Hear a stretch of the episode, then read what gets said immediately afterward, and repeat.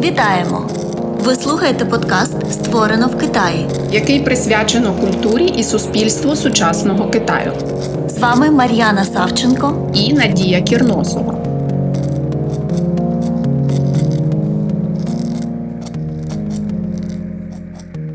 Вітаємо вас у нашому черговому подкасті.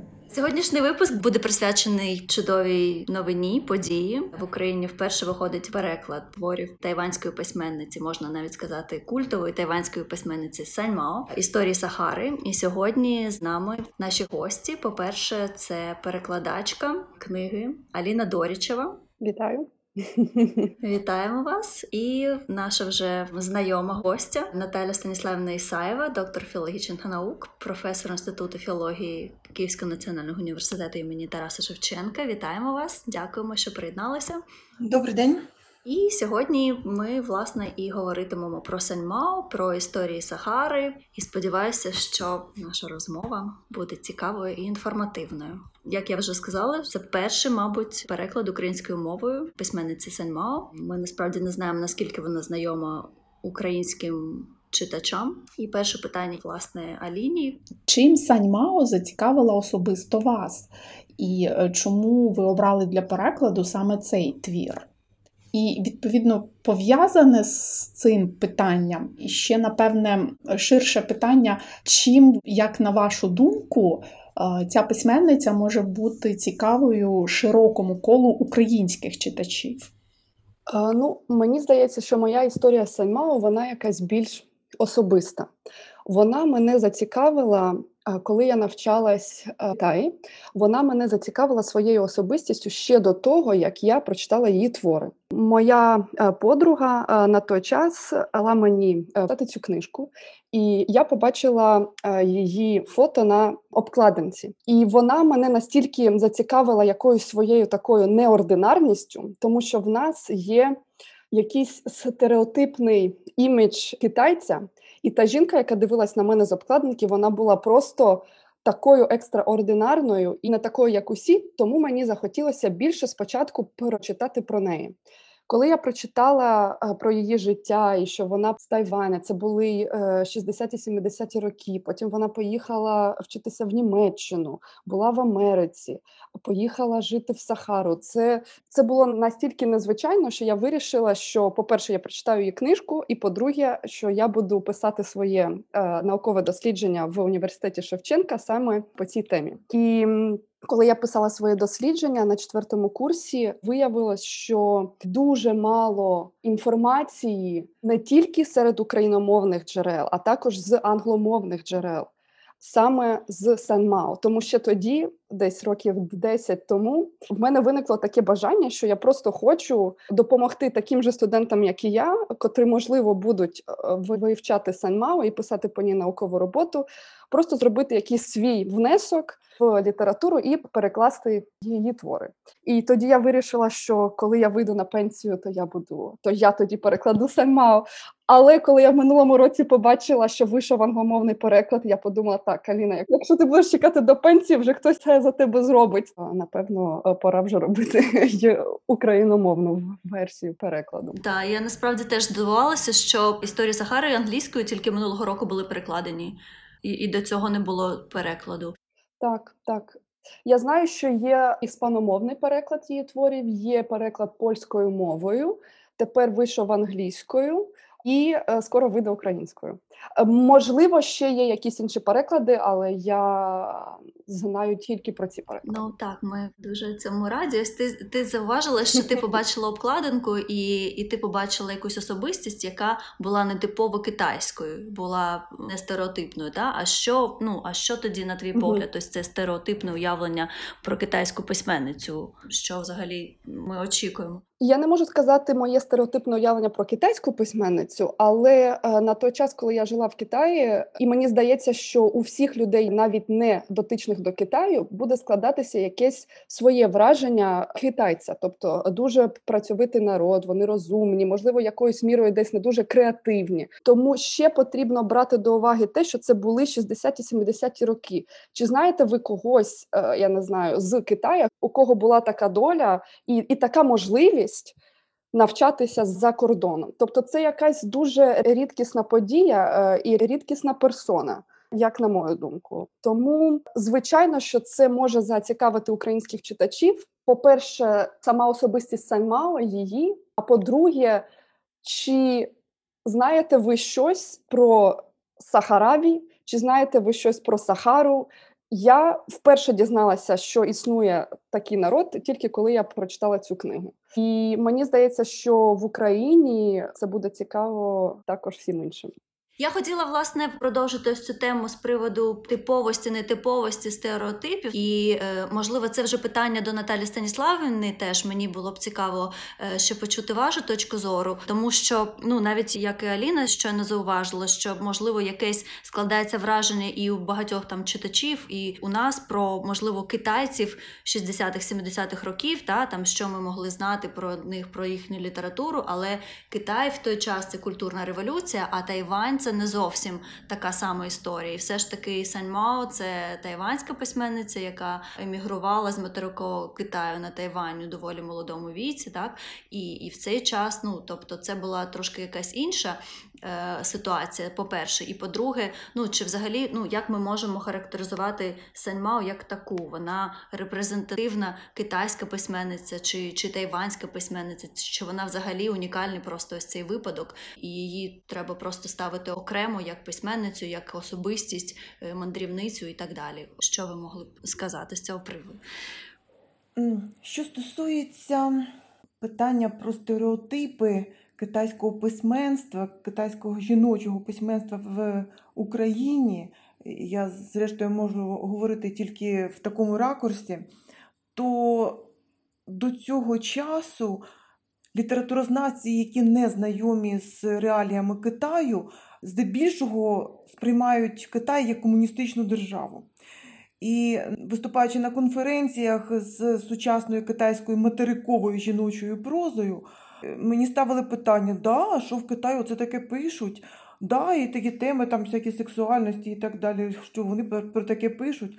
Тобто для них дійсно стереотип, створений принаймні в нашій країні про Китай, це да, комуністична держава, подібна до тієї, якою був Радянський Союз, і тому писати можна про ті теми, на ті теми, які унормовані і затверджені, легалізовані комуністичною партією. Це стереотип. Ну, Звичайно, що реальність не відповідає таким стереотипам, бо Китай уже в плані письменства давно попрощався з тими стереотипами. Вони існували так, якщо говорити про 70-ті роки, культурна революція і до неї з 49-го року, по суті, до 70 та до кінця 70-х, це так, це соцреалізм, це нормативність і цей стереотип не на пустому місці складений. Але 80-ті роки це просто культурний літературний бум в Китаї, який абсорбував дуже багато всіляких ідей світової літератури, і не лише літератури. Туди включаються і феміністичні ідеї, якщо ми вже говоримо про жінок. І розвиток йшов дуже карколомними шляхами, і дуже урізноманітнив і тематично, і в плані художнього вираження китайську літературу, зокрема жіночу.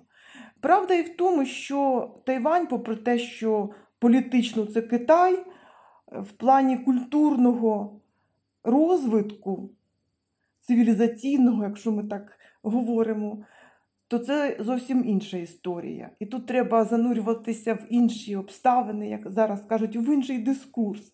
Але в Китаї, на материковому Китаї Саньмао була популярною в 90-ті роки, переважно після її смерті. В 91-му вона покінчила життя самогубством. І після цього, я не знаю, чи ця подія, власне, привернула увагу Великий Китай до цієї постаті, чи щось іще інше, але, власне, От вона стала такою скандальною, відомою е, письменницею, і нею почали зачитуватися, і дуже масово її тиражувати, видавати.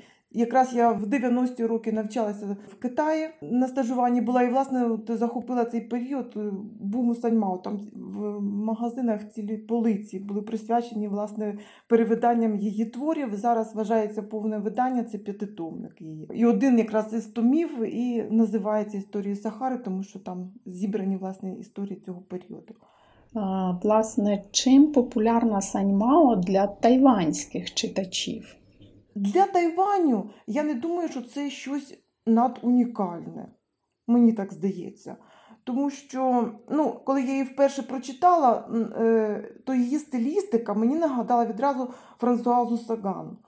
І потім десь в критичних статтях я таку думку теж прочитала, так що вона мені не, не першій прийшла е, в голову. От, вона така дійсно краплина сонця в холодній воді. От можна так її стилю характеризувати, як, як Франсуаза Саган.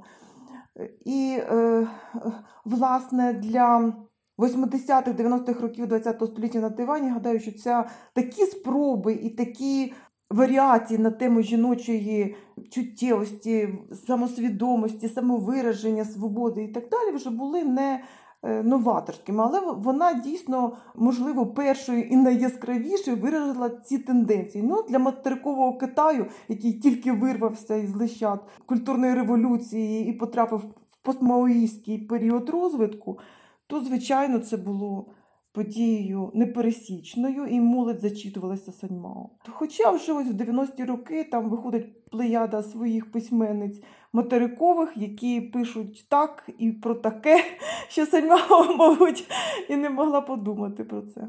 Ну, ось, власне, це так про стереотипи, я б сказала. І їх Мгм, подолання. Так, але вона насправді на Тайвані, наскільки я знаю, вона теж була суперзіркою. Тобто вона була прям культовою особистістю. Там стояли натовпи шанувальників також. Ну це вже більш пізній період, да, коли вона повернулася вже там після поневірянь своїх там смерті чоловіка і так далі на Тайвань. І вона в статусі ледь не селебріті, начебто була. А що на вашу думку, ось найбільш є таким особливим, що привертало увагу саме материкових читачів? Чим її голос був таким незвичайним? Саньмао Мгм. материкових читачів 90-х років, я думаю, і привертала екзотизм її тематики, про які вже тут йшлося. Незвичайність, так от відчутна оця посткомуністичний дискурс її письма. Ну, це так складно звучить, нібито по-модньому, але широкій аудиторії, щоб пояснити, як це, це занурення в індивідуалізм. Потім виникне таке поняття, як жіноче індивідуалістичне письмо. Тобто не можна жінок е, поставити в один ряд і назвати це однією течією, а кожна має своє е, особисте бачення світу, жінки в цьому світі, і особливою мовою це виражається. От це іде не від всіляких феміністичних теорій. Саньмао сама в своїх же текстах говорила, ні, я не феміністка, і всіх е, китайських письменниць, також материкових, які зараховують до фемінізму, такими себе не вважають. От, е, тому не можна говорити, що вона там ідейний борець за жіночі права, і тому вона, долаючи всі перешкоди, подалася, значить, в Сахару або де-інде, стала там мандрувати і таке інше. Ні, вона е, це поклик серця, це її, вона мандрівниця, по суті, дійсно е, така вираження такої взагалі свободи людської, так, такий космополіт, космополітка, якщо фемінітиви вживати, як зараз уже усталеним стало. І я гадаю, власне, це було цікавим для китайської молоді. Ну і плюс вона ж іще й експериментувала з різними формами. Наприклад, її збірка Тансінь, тобто задушевна розмова. Це ж е, поєднані її статті в рубриці спілкування з читачами в одному із журналів тайванських. От, тобто це така форма взагалі незвичайна листи, не листи, репортажі, не репортажі. От до цього такого не було, такої відвертості, щирості і такої прив'язаності до життя. Вона не намагалася передавати в мистецтві життя у формах життя, так як говорили реалісти. Вона просто писала це життя, вона цим жила. І такою була її література, і цією щиростю, відвертістю і такою сучасністю і актуальністю всього того, що вона говорить, вона якраз і перевертала, тому що дійсно цього всього в китайській літературі довгий час, тривалий час не вистачало.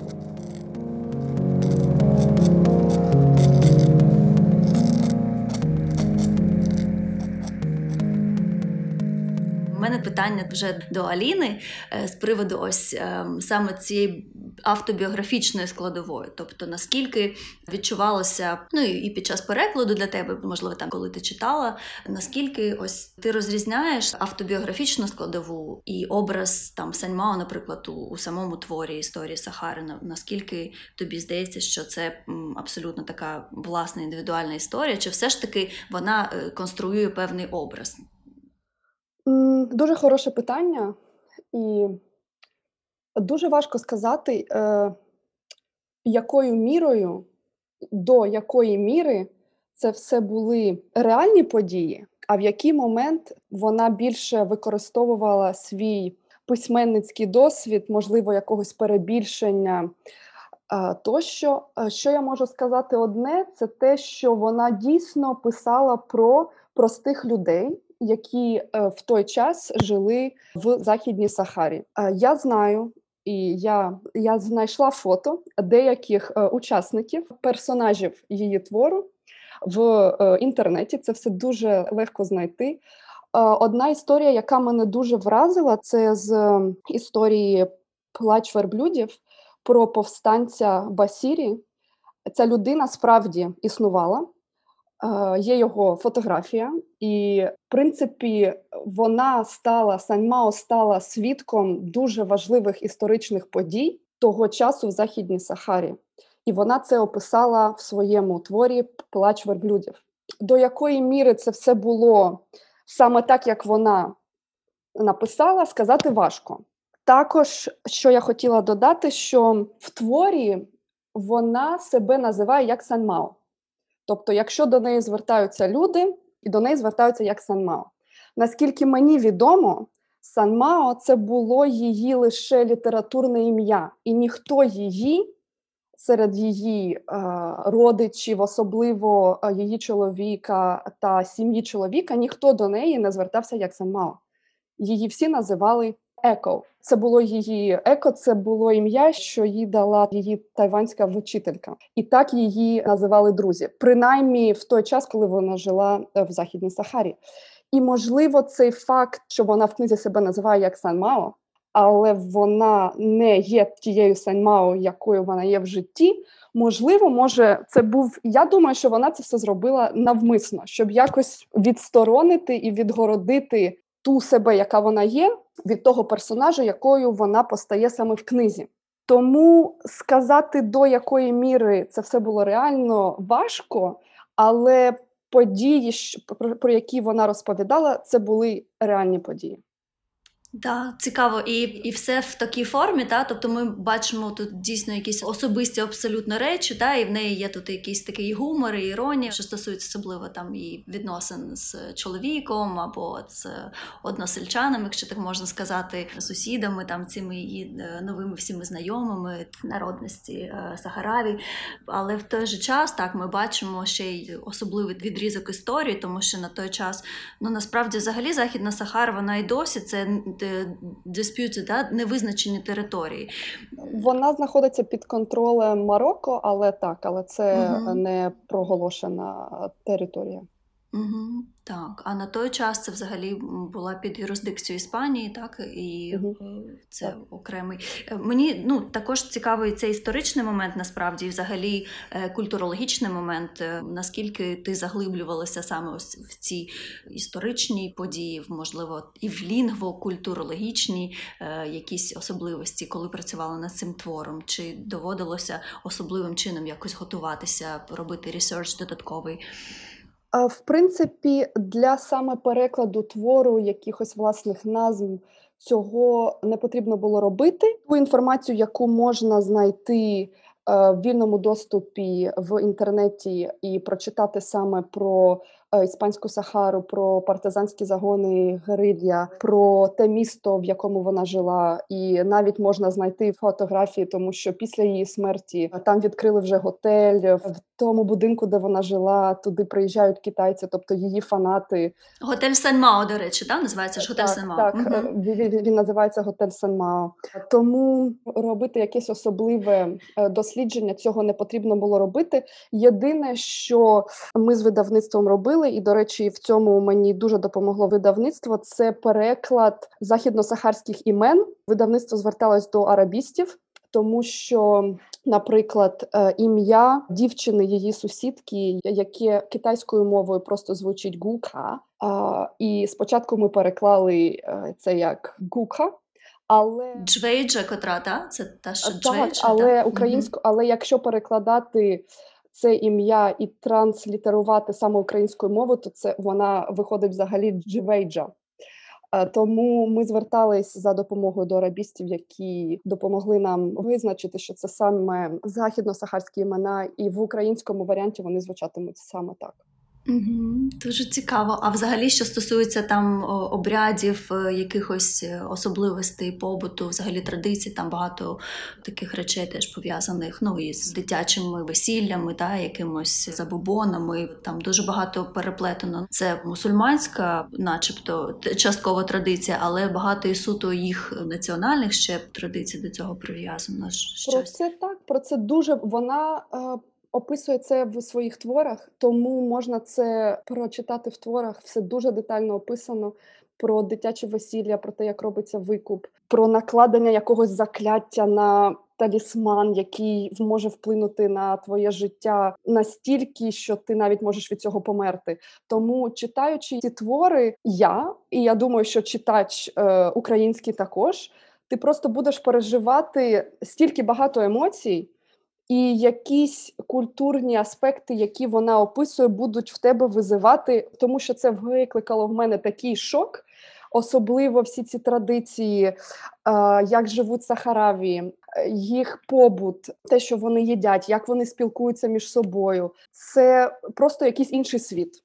Тому в плані культурологічних знань ця книга також буде дуже цікавою для масового українського читача, особливо ті люди, які, наприклад, не знають нічого про Сахару, знають тільки, що Сахара це найбільша пустеля світу. Але те, що там, наприклад, живуть люди, які говорять своєю мовою Хасанія, особисто для мене це була нова інформація. Я думаю, що для багатьох інших та- також.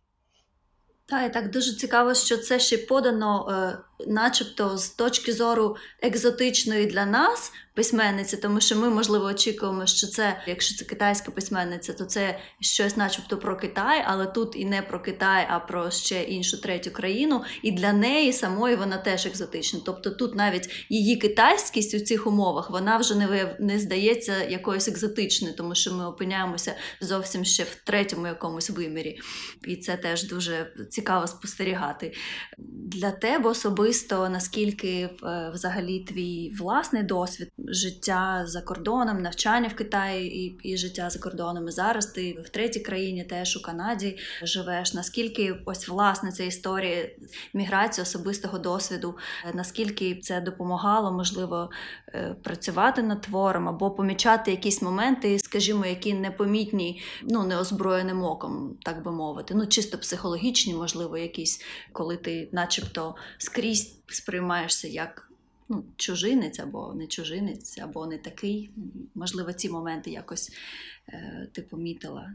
З точки зору е, перекладу твору, то мій досвід, в принципі, ніяк е, мій, ем, мій досвід саме життя в різних країнах він ніяк не допоміг, тому що я жила в протилежно різних культурах. Я ніколи не жила в тій культурі, про яку вона описувала. Тому з цієї точки зору це ніяк мені не допомогло. Але з іншого боку, це допомогло мені, так би мовити, відчувати Санмао краще і відчувати саме те, що вона описувала в своїх творах. Тобто, весь цей дискомфорт переїзду в іншу країну, абсолютно на пусте місце, де в тебе нікого немає, де ти нікого не знаєш, і тебе ніхто не знає, де в тебе немає друзів, і, можливо, якоюсь мірою ти можеш відчувати ізольованість від всіх інших або самотність, про яку вона також описувала е, у своїх книжках. Тому з психологічної точки зору я її е, якби я можу провести якусь паралель між її досвідом і своїм досвідом. І на мою думку, її от така здатність розкривати і описувати саме психологізм характерів. А можливо, це коли ти подорожуєш і живеш в різних країнах, це допомагає тобі краще розуміти не тільки себе, але і ту людину, з якою ти спілкуєшся. Тому, можливо, те, як вона описує характери, і що вона вкладає в ці характери, цей весь психологізм, вона саме взяла з того, що подорожувала багатьма країнами, і це допомогло їй описувати е, ці е, характери в своїх творах. Угу. Ну і, і, і тобі в свою чергу теж відчувати так. І до речі, е, коли мене ще пов'язує Сенмао одна історія, коли я писала роботу на четвертому курсі по Сенмао, я в цей час подавалась на стипендію в китайські університети, і я не знала, який факультет мені вибрати. І тому, оскільки я працювала тоді над Ценмау, я вибрала саме філософський факультет, і саме на цей філософський факультет мене взяли в університет. Ви уявляєте? Ну, якби я на це якась якийсь містицизм, або можливо, це є так, як воно має бути. Тому якби Сальмао також надихнула мене вступати до філософського факультету на той момент. Як сказали б китайці, у вас не юанфен. Да, абсолютна доля. Класно. Це це круто, що так складається. І насправді, ну дійсно, мені здається, що що стосується китайської літератури, в нас так мало взагалі людей, кому цікаво було б перекладати, і було б справді це бажання і це захоплення, про яке ти говориш, що треба, мабуть, просто сідати і робити, і все, і не чекати. Да. Так, так. Мені здається, що дуже важливо, коли в тебе є реально якийсь зв'язок з автором. Тоді, по-перше, це цікаво, це йде легко, і це тебе наповнює і якось. І надихає на ще більшу роботу. Звичайно, я коли я перекладала цей плач верблюдів, він був такий тяжкий для мене. Я його дуже довго перекладала, і потім я ще від нього дуже довго відходила перед тим як почати іншу історію. А ще коли я дізналася, що цей Басірі це справді жива людина, що це ця людина вона існувала, це якось мене так накрило, що я потім ще дуже довго відходила від цього. Ну, це творчість, вона іноді народжується та, так, у, так. у стражданнях, не без цього. Але зате ти впевнений, що ти пережив це і зробив чесно свою роботу.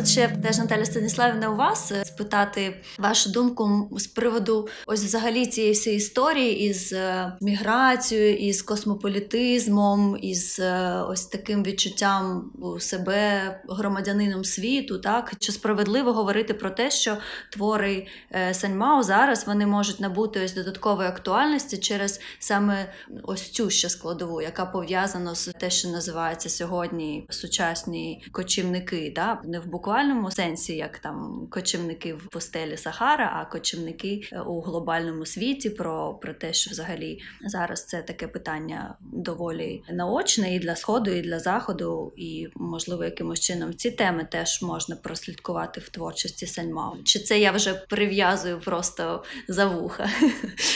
Як ви вважаєте? Чесно кажучи, як на мене, важко це прогнозувати оскільки, ну, якщо говорити про широку аудиторію, що їй буде цікаво, тут взагалі прогнозувати нічого не можна. Тому що наскільки різноманітна аудиторія і що її зацікавить в наступний момент, е, я гадаю, це видавці радше скажуть. От Саньмао, яка пішла в життя 30 років тому, і життя за цих 30 років змінилося надзвичайно тим не менш е, заклала таке підґрунтя своєю творчістю, яке, як на моє відчуття, ем, такої легкості буття. Попри всі оці трагічні моменти життя, втрату одного чоловіка, втрату іншого чоловіка, і, власне, те, що вона вчинила самогубство, це все ці всі моменти надзвичайно.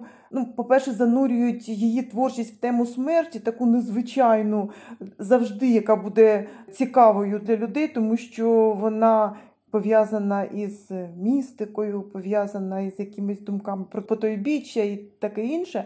От, А Саньмао, попри те, що вона була мандрівницею, і блукалицею і так далі, вона була філософинею. Ми тут забули сказати, дипломованою. І е, дійсно вона всілякі отакі питання е, життя і смерті, цінності людського буття, сутності, вона вплітала в свої тексти. І над цим замислюються всі. І я думаю, що це може привернути в будь-який час і будь-яку аудиторію. Але найважливіше те, що вона, попри її філософічність, що в мене завжди дивувало, вона писала дуже легко і просто для сприйняття.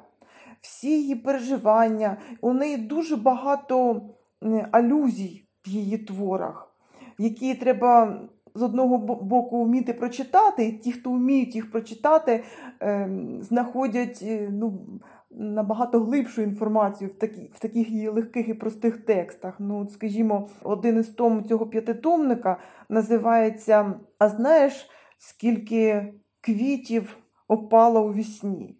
Да? І тут постає відразу сон червоній вежі, е, відомий китайський класичний роман, який за легендами Саньмао прочитала в 5 років, а у нас студенти його в 20 років не можуть усилити.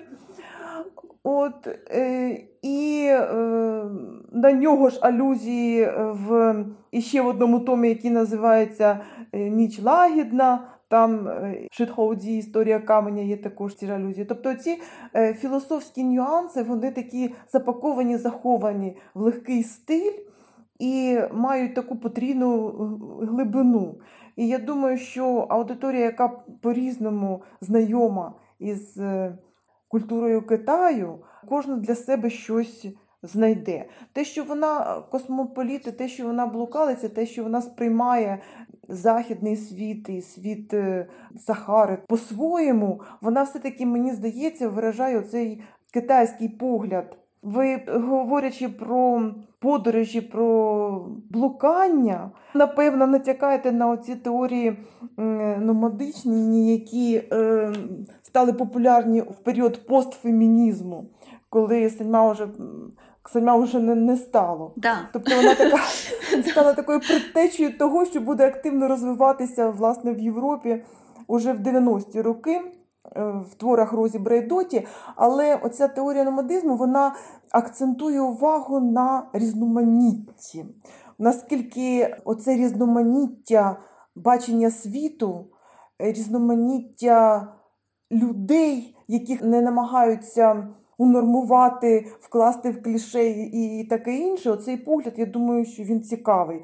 Вона бачить світ по-своєму, вона представляє себе як китаянку, як представницю китайської нації і як іншу представницю цієї нації, тобто показує свою іншість щодо китайців материкових, щодо китайців тайванців, щодо європейців, і водночас якусь спорідненість, цікавість вона відкриває якісь такі не побачені іншими сторони. Я думаю, що номадизм, власне, її полягає саме в цьому. І це дуже цікаво, і для нашого сучасного світу воно є актуальне. Багато письменниць сучасних китайських, молодих письменниць нової плеяди, вони якраз і передають саме це багатоманіття відчуттів світу, який притаманні кожній окремо взятій людині. Жінки, жіноча література і жіноче життя це не шаблон і не одноманіття.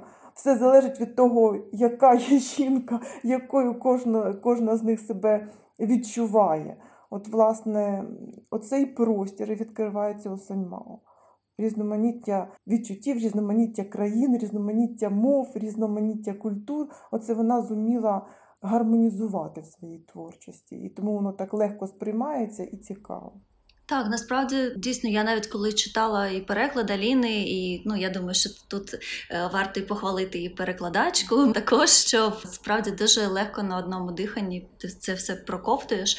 Це її стиль, е, справді ненав'язливий. Е, але ось це мені ще теж цікаво, наскільки, незважаючи на цю всю легкість, це протистояння так різноманіття культур і споглядання однієї культури, начебто з боку такого аутсайдеру, тут багато виникає ось цих проблем, які все ж таки пов'язані із і навіть там з правами жінок, так обряди взагалі дитячих шлюбів, та такі якісь речі, безправність жінки серед населення там Сахари, але все одно це це нікуди, мабуть, не ділося, і незважаючи на те, що Сальма описала про це все 50 років тому назад, так не можна стверджувати, що це все змінилося. І там історія про колоніалізм, наприклад, теж мені здається, що тут ще й можна вбачати ось ці якісь теми, які сьогодні знову ж таки вони є доволі актуальними, тільки ну вони вже не бувають якихось трошки інших форм, але тим не менше ця еволюція, начебто, відбувається. Але якщо ось ми зараз так співставимо, та про що писалося там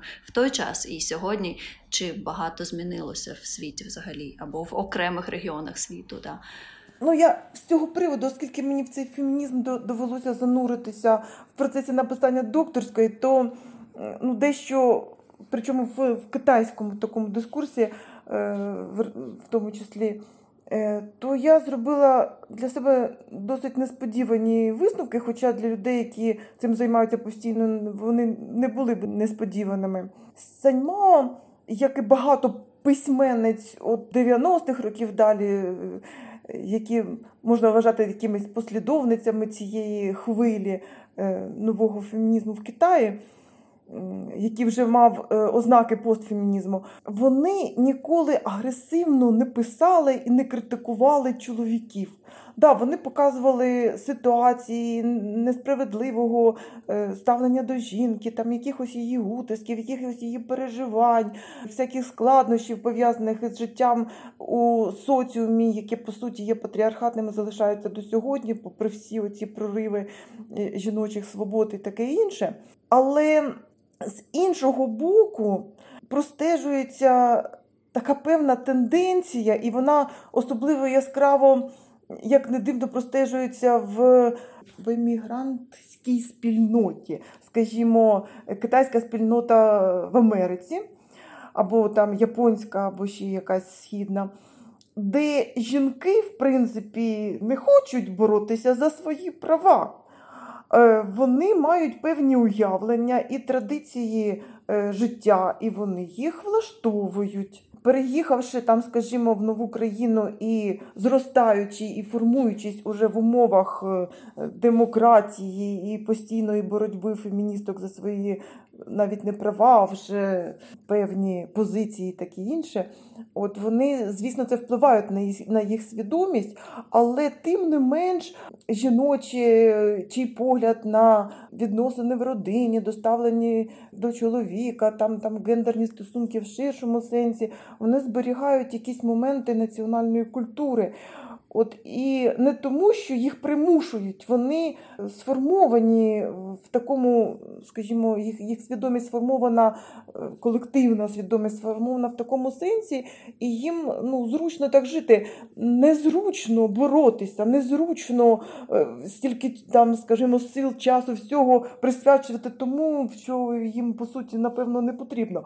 Тобто, оця усталена думка про те, що всі на світі жінки повинні отримати права повинні ще щось е, повинні, повинні, то в різних ситуаціях і в різних локаціях, в тій самій Сахарі, а їм це не потрібно. А їм отак от нормально. Е, те, що європейкам здається утисками і там, скажімо, насиллям у зв'язку із тим, що в 13 років там виходять заміж, а в 14 вже мають дітей, ну, у них так е, ведеться, і вони від цього не страждають наприклад, так, або не думають, скільки їм років, бо це не потрібно, і хто не переймається там старістю і так далі. Ну їм нормально жити в такому світі, і ті критерії життя, які шкала цінностей і комфорту, яка виведена феміністками в Європі, ну їм не підходять. Тому дуже важко Оце все оцінювати з е, позиції це фемінізм чи не фемінізм, коли вона говорить, що я хочу залишатися особистістю, я не вийду з тебе заміж, якщо ти не там будеш проти того, аби я далі там розвивалася далі. Ну чому це фемінізм? Ну це її позиція жіноча, вона так хоче. Ко Хтось не хоче далі розвиватися, кататися по сахарами і таке інше. Вона хоче, це її позиція. Не обов'язково все це трактувати як фемінізм. Фемінізм завжди. Як е, доводять дослідники в Китаї, також обов'язково пов'язане з політичною програмою. І письменниці феміністки вони обов'язково з нею пов'язані. Це може бути ну як політика, е, скажімо, наприклад, е, лесбійського бачення ідеального життя, лесбійські спільноти і так далі, таке войовниче протиставлення себе чоловікам і так далі. Це політична позиція, по суті. Вона проєктується на особисте життя, звичайно, в цих всіх проявах і так далі, але тим не менш. Але е, якщо такої позиції немає, такої критики нема, а є е, свободовиявлення сучасної жінки, ну чому це відразу фемінізм? Це нормальне життя сучасне. Та це, це завжди дуже цікаве питання, тому що справді, незважаючи на все, що сказано з приводу самої Саньмао, та наскільки вона вільна, наскільки вона ну в своїх поглядах стилі життя була на той час теж непересічною, можливо, і революціонеркою в якомусь плані, і так далі. Але вона навіть теж екстраполюючи свій досвід на життя інших, їй здається, що є якісь стереотипи, за якими людина повинна існувати, так і це взагалі це тема, мені здається, нескінченна з приводу того, чий цей вибір, так і хто наділяє людей цими правами, і чи насправді їм потрібні ці права, і чи це тому так відбувається, що немає цього вибору, є над чим розмірковувати. І добре, що навіть той твір, про який ми говоримо, в нього є ось багато таких е, шарів і багато таких варіантів для розвитку думки. Так? Тому з одного боку, це цікава якась захоплююча можливо історія, екзотична. З іншого боку, це історія про особисті відносини. Е, З третього боку, тут багато ще важливих і соціальних також питань. Мені цікаво ще повернутися тепер до Аліни і спитати, і також спитати в неї про те, що і Наталя Станіславна теж згадувала про взагалі е, ставлення Сань Мао е, до життя про цю філософію життєву, так ну зважаючи на те, що її теж цікавили питання життя і смерті, знову ж таки, особистий досвід про якусь містичність у цьому в творі. Є багато теж якихось моментів, які пов'язані з певним містицизмом, та з якимись уявленнями місцевих. І мені здається, що ще й ця Сахара вона вибрана, мабуть, свідомо для того, щоб писати про неї ці історії, е, з яких складається там книжка. Е, Тому що сама е, Сахара вона окутана такою загадковістю і певним містицизмом. І, і це середовище, воно як найкраще, мені здається, навіть підходить для того, щоб описувати його і надштовхувати ще на якісь літературні міркування або взагалі творчі якісь речі, тому що там багато є якихось, начебто, ось цих загадок і самої природи, такої незвичайної самої цієї місцевості. І мені теж цікаво, наскільки для тебе особисто в цьому творі ось цей містицизм, наскільки він відчувався і відчувається, і наскільки це вже домислювання і вигадка, і уява самої письменниці, чи, чи можна говорити про те, що це дійсно якесь особливе місце і особливий якийсь стан. Ем, я думаю, що вона не тому писала про весь цей містицизм та екзистенційні проблеми, тому що якісь вібрації місцевості або сама ця місце, місцевість наштовхнула її на це. Я думаю, це все так склалось само по собі природньо, тому що вона, як вже зауважила Наталя Станіславівна, вона закінчила філософський факультет, тому це якесь зерно аналізу і зерно осмислення екзистенційних проблем, воно вже в неї, мені здається, було як у людини, як у особистості. Просто так склалися обставини, що коли вона перебувала в Сахарі, стільки подій трапилось, і вона була свідком всіх цих подій. Наприклад, описуючи історію сержанта з Хальви, мені здається, що це взагалі е, якби дуже сильний персонаж і герой твору, і вона з ним якоюсь мірою товаришувала одне. Потім містицизм цього талісману, який вона випадково наділа собі на шию. Я не знаю, і я ніде не знаходила, чи це була правдива історія, але це все дуже страшно. І тому і те, як вона це все описувала в деталях. Можливо, вона це переживала і насправді, тому що дуже важко е, або, можливо, це було якось якийсь скетч, який вона потім поєднала в одну історію. Останній твір Самотня земля це взагалі не вкладається в голову, що можливо так існували ці духи, і вони якоюсь мірою впливали на людей, що там перебували. Все це дуже важко повірити нам, людям, які можливо звикли мислити більш аналістично, логічно, спираючись на науку. Але та ситуація, в якій вона жила там, і занурившись всю цю культуру, можливо, для неї це не було чимось таким надреальним і магічним, а це було простим життям, які жили сахараві, і просте життя, яке на той час проживала Сань Мао. Угу, угу. Мені дещо теж не зрозуміло з приводу взагалі Сахари, тому що в творі вона пише, що вона сама хотіла дуже поїхати, вона собі запланувала, а потім її майбутній чоловік, так, Хосе, він начебто там все так підлаштував, що типу він опинився там вперше сам, і вона вже приїхала, ну, начебто, до нього. Але я не знаю, наскільки це в житті справді так було, тому що чомусь я думала, що вони саме через те, що чоловік там він працював, і вона з ним туди приїхала. Тому ось то це ж такий момент цієї Сахари, випадковості Сахари в її житті, чи, чи це дійсно був свідомий такий в неї поклик? Наскільки вона пише в своїх творах, вона завжди мріяла е, туди поїхати і стати першою жінкою, що перетне Сахару.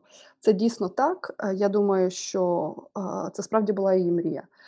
З приводу того, що вона переїхала туди з чоловіком, це також зустрічається у творі, і вона також про це говорить. Тому, можливо, це або якесь співпадіння, що вона саме захотіла, і так склалися обставини, що це все реалізувалось в житті через її майбутнього чоловіка. Спірне питання. Угу. Цікаво. Я, до речі, ще хотіла запитати в тебе, коли ми теж говорили про китайськість Саньмао, та, і про її усвідомлення там себе у незвичайному середовищі. Вона пише про себе як Чунгорен, чи вона пише як Хуарен? Як вона пише це? До речі, так, коли ти сказала, що це тайванська письменниця, так, вона тайванська письменниця, але я не зустрічала в творах, щоб вона говорила про себе, що я тайванська письменниця. Вона говорить про себе, що я китаянка.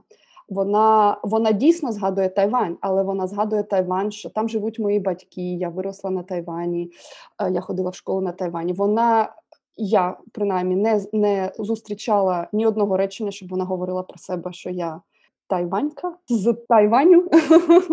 Вона говорить про себе як китаянка, і вона в творах описує себе як Джунгорен, а не Тайванрен.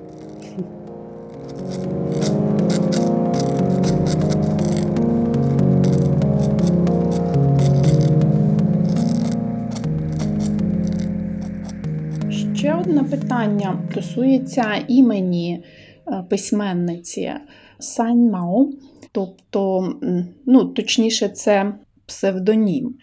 Е, звідки такий псевдонім? Він означає три волосинки. Так? Чому саме вона обрала такий псевдонім? На мою думку, він е, пов'язаний з оцією ідеєю простоти, на якій вона наполягає безпосередньо в своїх текстах, презентації себе чи усвідомлення себе е, як простої пересічної людини. Можливо, хтось знає, що тут з цим пов'язане, якби чому саме такий псевдонім. Е, я знаю відповідь. Хто хоче відповісти? Я знаю відповідь. Це не секрет. Насправді, секрет, тому що я сьогодні просто зайшла в китайську онлайн-енциклопедію в Байду Байкхе, і там чорному і по білим, китайським по білому написано, що це ім'я хлопчика, який блукальця із відомих китайських популярних коміксів. І вона його взяла досить рано ще до того, як почала писати, тому що в неї була схильність з самого дитинства е, перетворювати своє ім'я. Ну, По-перше, її е, звуть Чхан Мао Пін, ну, Чхен і прості іерогліфи, а Мао там страшне і сумне. І вона, будучи дитиною, його викидала, бо його важко було писати. І в нас стала Чхен Пін. А потім вона ще гралася з тими іерогліфами, а потім їй цей хлопчик сподобався, і вона взяла прості дуже іерогліфи для свого імені. Ну, звичайно, що в нього в простоті китайській, як ми знаємо, завжди криється така глибина, чим простіше, тим воно глибше і наповненіше. От, і, ця її схильність до мандрів, мандрів в широкому сенсі, не тільки різними країнами, а мандрів світами свідомості і так далі, як для філософині, їй дуже підійшов цей псевдонім.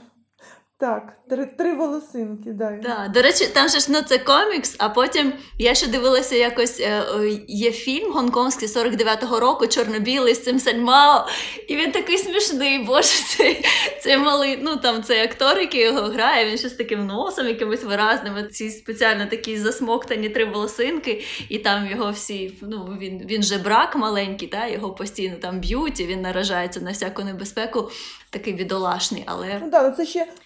Питання не меншовартості людини, якоїсь там безхатько блукалець і так далі, а це питання іншості.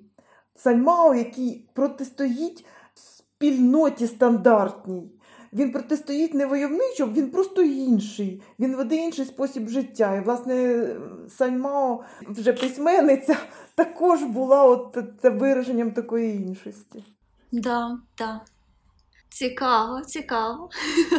Добре, давай тоді поговоримо про може якісь суто лінгвістичні виклики, якісь челенджі в твоєму перекладі, можливо, не лінгвістичні, можливо, якісь були моменти, в яких ти відчувала, що треба якось приділити більше увагу. Е, Я думаю, стереотипно буде сказати, що це переклад чхан'юїв сталих е, виразів. В принципі, мова в неї доволі проста. Мова проста, але там все рівно є дуже багато відсилок і дуже багато алюзій на класичні твори, тому що вона багато читала в дитинстві і була дуже освіченою людиною.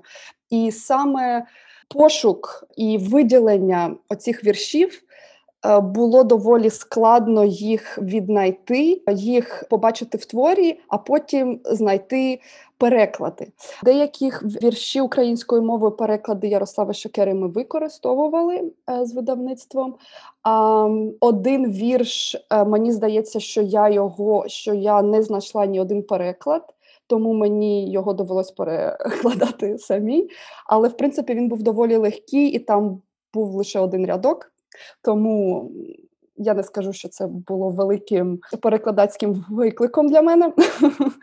Але е, деякі вірші я перекладала за підрядником з англійської або з російської мов. Були деякі вирази, які. Якщо ти їх перекладеш на українську мову, читач не зрозуміє, тому потрібно було робити перефразування і шукати ті відповідники, які будуть зрозумілі українському читачеві. Ось так. Також дуже багато перекладів з е, діалекту мови Хасанія, е, які ми в принципі залишали так, як вони звучать. Взагалі, Саньмао в неї дуже багато вкраплень арабської мови, щоб передавати колорит персонажів і саме цю якби простоту і розмовність, мені здається. Тому ми їх залишали е, так, як про це писала Санмао.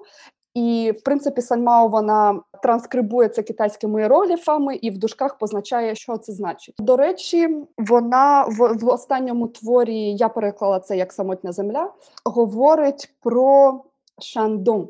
І ти можеш подумати, вона говорить про провінцію Шандун, чи що це взагалі таке.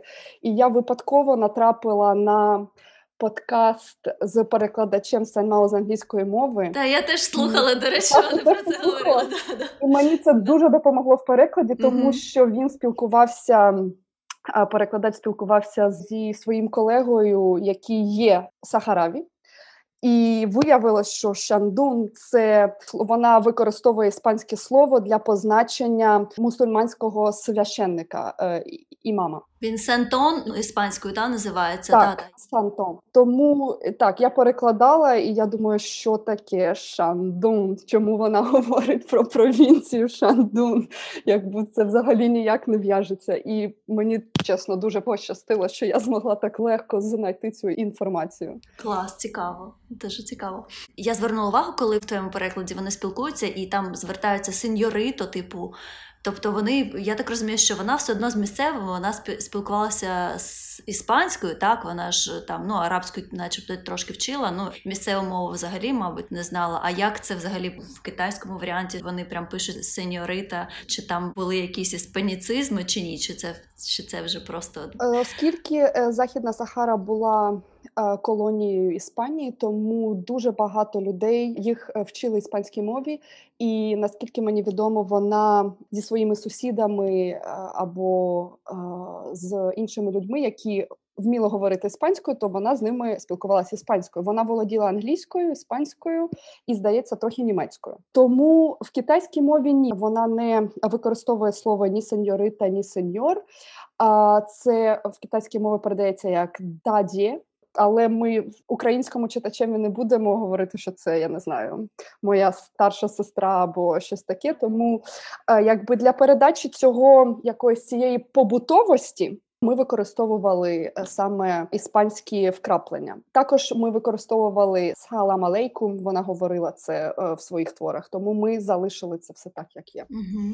Клас, цікаво. Я ще думала для наших слухачів і для наших потенціальних читачів, які вже зовсім скоро отримують переклад книжки історії Сахари. Можливо, зробити невеличкий тізер, не переказуючи цей сюжет, але якось ну зацікавити, скажімо. Я не знаю, чи вийде в мене мене е, зробити класний тізер, але я спробую. Я не буду переказувати сюжетів. Мені здається, що слухач зможе якось вичленувати е, історії, характери героїв вже навіть з цього подкасту. Е, що я хочу додати, чим ця книга буде цікава українському читачеві? Мені здається, по-перше, це описом побуту життя культури Сахараві. Це справді дуже цікаво побачити зсередини, як це все відбувалося в всередині 60-х років. Мені здається, побачити саме ту культуру, саме так, як це бачила Санмао, як це бачила людина нова очами е, іноземця. Ще читаючи цей твір, ви справді будете переживати широкий спектр емоцій. Воно не залишить вас байдужим, особливо Історія про дитину наречену і як її видавали заміж, про цей повстанський загін і про ті події, які там відбувалися, і свідком яких була Саньмао, про історію кохання, про історію шлюбу, і як це все проходило, як ти можеш одружитися в Західній Сахарі, якщо ви обидва не представники цієї території і цієї країни. Тому настільки багатогранно від о, це все так мило, о, так класно до о Боже. Хіба це можливо? Як як взагалі це може існувати в 20-му віці, як люди миються і що вони їдять, і невже це можливо? Тому, читаючи цю книжку, вона, до речі, доволі легка, мені здається, в прочитанні українською мовою, але настільки це буде якось бентежити твій характер, то мені здається, варто того, щоб приділити ці книги якийсь час. Дякуємо і дякуємо за переклад е, великий. Дякую. Я Дякую. дуже рада, що українські читачі вже скоро матимуть цю змогу. Так, до речі, презентація книги запланована на. Червень поки що так на на книжковому арсеналі видавництво наше дружнє Сафран презентуватиме цю книгу. І я сподіваюся, що читачі теж послухають наш подкаст і, і більше про неї дізнаються. І я хотіла б ще запитати в Наталі Станіславівни, можливо, е, ви можете теж порадити щось, окрім історії Сахари, українським читачам і насамперед перекладачам, можливо, звернути увагу на якісь твори Сальмао, які варті уваги і перекладачів, і які варто прочитати в майбутньому українською мовою. Що можна сказати е, про те, що можна порадити українським читачам, якщо взагалі можна щось радити, та наскільки різноманіття літературне сьогодні представлене. Але я поцікавилася е, цією темою на сайтах, де обговорюються твори китайських письменників китаїстами. І, зокрема, Саньмао я натрапила на такий сайт. Їх небагато, на жаль, не український, це російський сайт. І там обговорювалося оцей е, том з п'ятитомника, який називався ти знаєш, е, скільки квітів опало у вісні. І дуже гарячі дискусії якраз на рахунок того, що власне як представлена біографія Саньмао в цій літературі.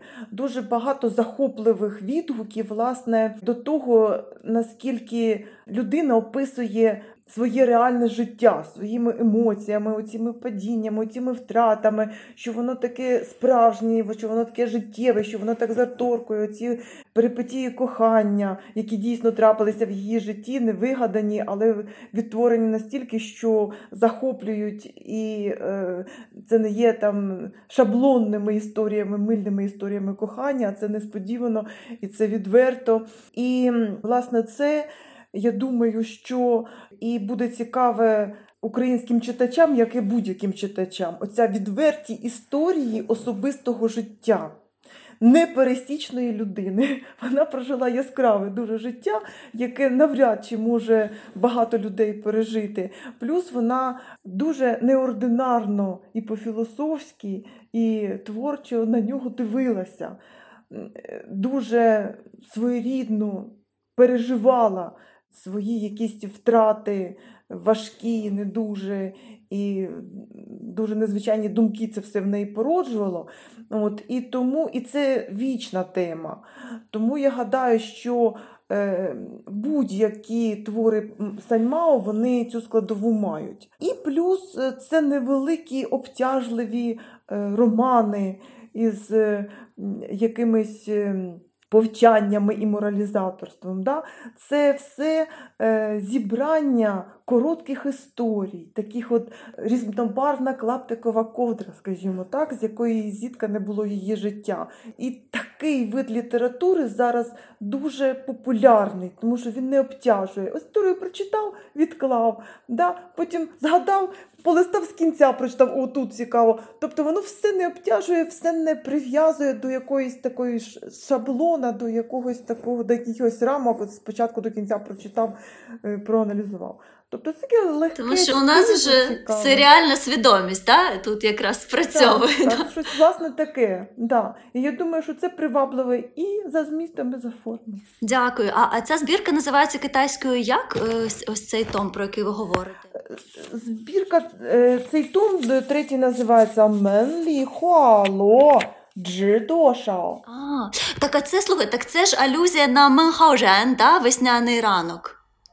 Хуало джитоша, от цвітов опавших сколько посмотри. Да? Оцей же ж переклад. Да, Це, да, мабуть, да. Є воно. сучасний роман, такий е, е, Годін Міна, дуже популярний, от, от з, з однаковою назвою слово в слово. І той роман теж популярний. Він написаний буквально в 10-му році чи щось таке в Китаї. Це така ну, сучасне, про сучасну молодь, теж про всяке кохання, там в такому легкому іронічному стилі. Це роман. А то, от, власне, так само збірка оповідань. м, Саньмао новел, яка так називається. І там теж багато різних, причому там, здається, такі новели, які називаються записки медіума чи щось таке, тобто з якоюсь містикою, щось, щось таке. Тобто з китайською складовою, я гадаю, тому що алюзії тут явно є на, на класику. Угу. Гаразд, добре, ми пошукаємо, знайдемо і, дамо теж посилання, і, можливо, переклади іншими мовами, якщо є. І, можливо, комусь із наших перекладачів захотілося б взятися за цю роботу. Можливо, Аліні продовжити. До речі, ти не думала про те, щоб працювати ще над іншими творами Сенмао? Я тільки за. Мені мене ця робота, мені здається, мене дуже наповнює. І мені дуже подобається цим займатися, і ти якось так поринаєш в цей комп'ютер, виринаєш звідти, і вже темно. Вже, наприклад, там ти поринаєш туди в 11, іначе пройшло година, а виринаєш, а вже 8. І не зважаючи на те, що це займає дуже багато часу, це займає дуже просто колосальну кількість годин. Але це настільки тебе наповнює, що ти не зважаєш на всі інші якісь дрібниці увагу. Тому я тільки за. Клас, ну сподіватимемося, так, це правда. Я I feel you. Ми начебто вже все обговорили, мені здається. Дуже цікаво було з вами поспілкуватися. Дуже вам знову вдячні за те, що ви до нас приєдналися і знайшли час. І це так непросто. Ми на різних континентах, ну принаймні, ми втрьох на одному, а одна з наших гостей, Аліна на іншому, і, і час теж е, велика різниця. Тому дуже дякуємо за те, що ви з нами. Дуже приємно було, як завжди. Дякую за запрошення. Дякуємо нашим слухачам. Дякую. Дякую за інформативну цікаву розмову. Дякуємо все. І дуже приємно, що, що наші випускниці в далеких краях забувають про те, чим займалися раніше, і це китайська надихає. Гаразд, ну все. Тоді дякуємо всім. На все добре. Дякуємо слухачам. До наступних ефірів. Дякуємо вам за увагу до нашого подкасту. До нових зустрічей!